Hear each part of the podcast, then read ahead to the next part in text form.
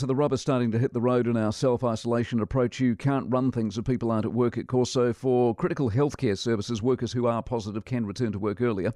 Healthcare workers would either be allowed to work in COVID wards or come out of isolation after six days after returning two negative tests. Now, the Australasian College for Emergency Medicine president, Dr. John Bonning, back with us. John, morning to you. Good morning, Mike. Is this mad or pragmatic?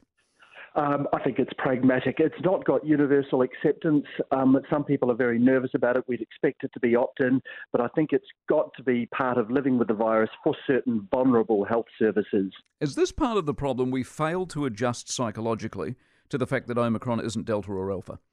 Well, I think we're in the process of adjusting uh, psychologically. Uh, we've seen what's happened overseas in Australia. Healthcare workers were returning after seven days, um, uh, in fact, with no um, further testing. And we're talking about minimally symptomatic people.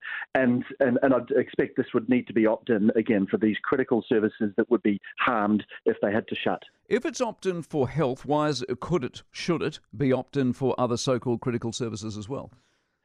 So, um, well, I, I, can't really comment on uh, uh, on the vulnerability, vulnerability of other services. Um, you would have thought there's plenty of other critical services that might benefit from this. And again, we're talking about we need to look after the staff that might be doing this, be aware of vulnerable populations and people, um, have appropriate PPE and what have you. And of course, we're wearing N95 masks in healthcare. Exactly. Do you have a view generally on self isolating if you're not positive?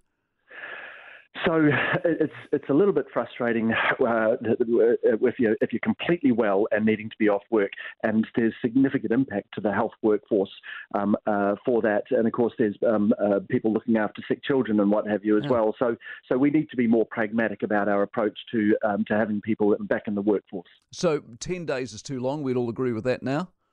I think so. Yes. What about seven?